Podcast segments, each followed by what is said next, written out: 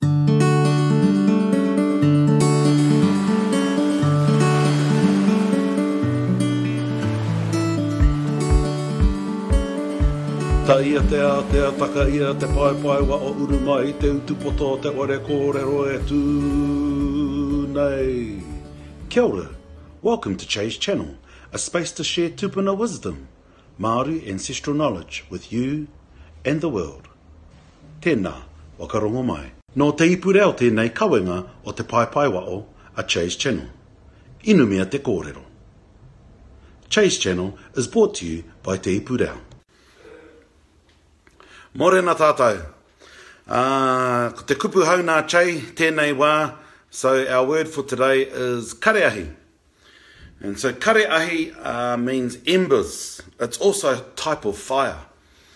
Uh, so it means embers, so it's similar to ngārahu and ngārehu. Uh, and if we look at kareahi, uh, you'd cook your toast over the kareahi, over the embers. You'd also um, cook your taiwa, your potatoes, or, or the kumara, wrap them up in some tin foil, and uh, cook them in the, the kareahi as well.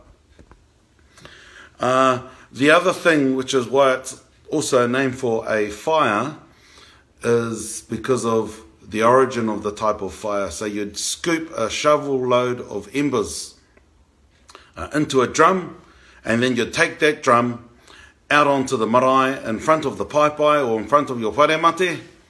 So at home we still um, have a whare mate, a temporary whare mate. In this case it's a tent. Uh, and during the winter nights, uh, or even the days, if it's too cold, um, we'll get a drum and take it out, and uh, everybody can keep warm by the fire. And so that's that's a morena tina that's a, uh, another word for that type of fire that you put out on the marae, which is kareahi, uh, where you put, put the, the embers into the drum and everybody just keeps warm around the pipe wai, more than a chick, flesh, uh, and goes from there. So it's called a kareahi because of the embers um, that make that type of fire. And so an example would be uh,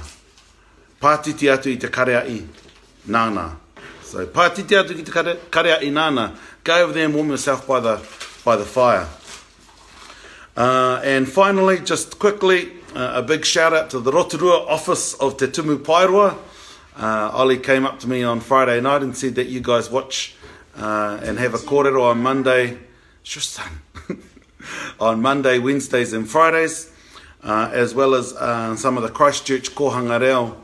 Uh, I know Ana Tangaroa and says that you guys also have a catch up on the words te kupu o te rā.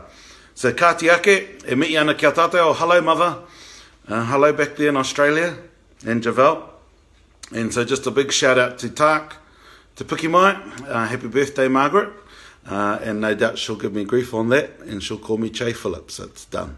Kāti ake mi ana ki a tātou, kia ora tātou, off to school. Nā Te Puni Kōkiri e pūtea tautoko. Made with support from Te Puni Kōkiri. Nā Puoro Jerome ngā reo puoro. Soundtracks from Puoro Jerome.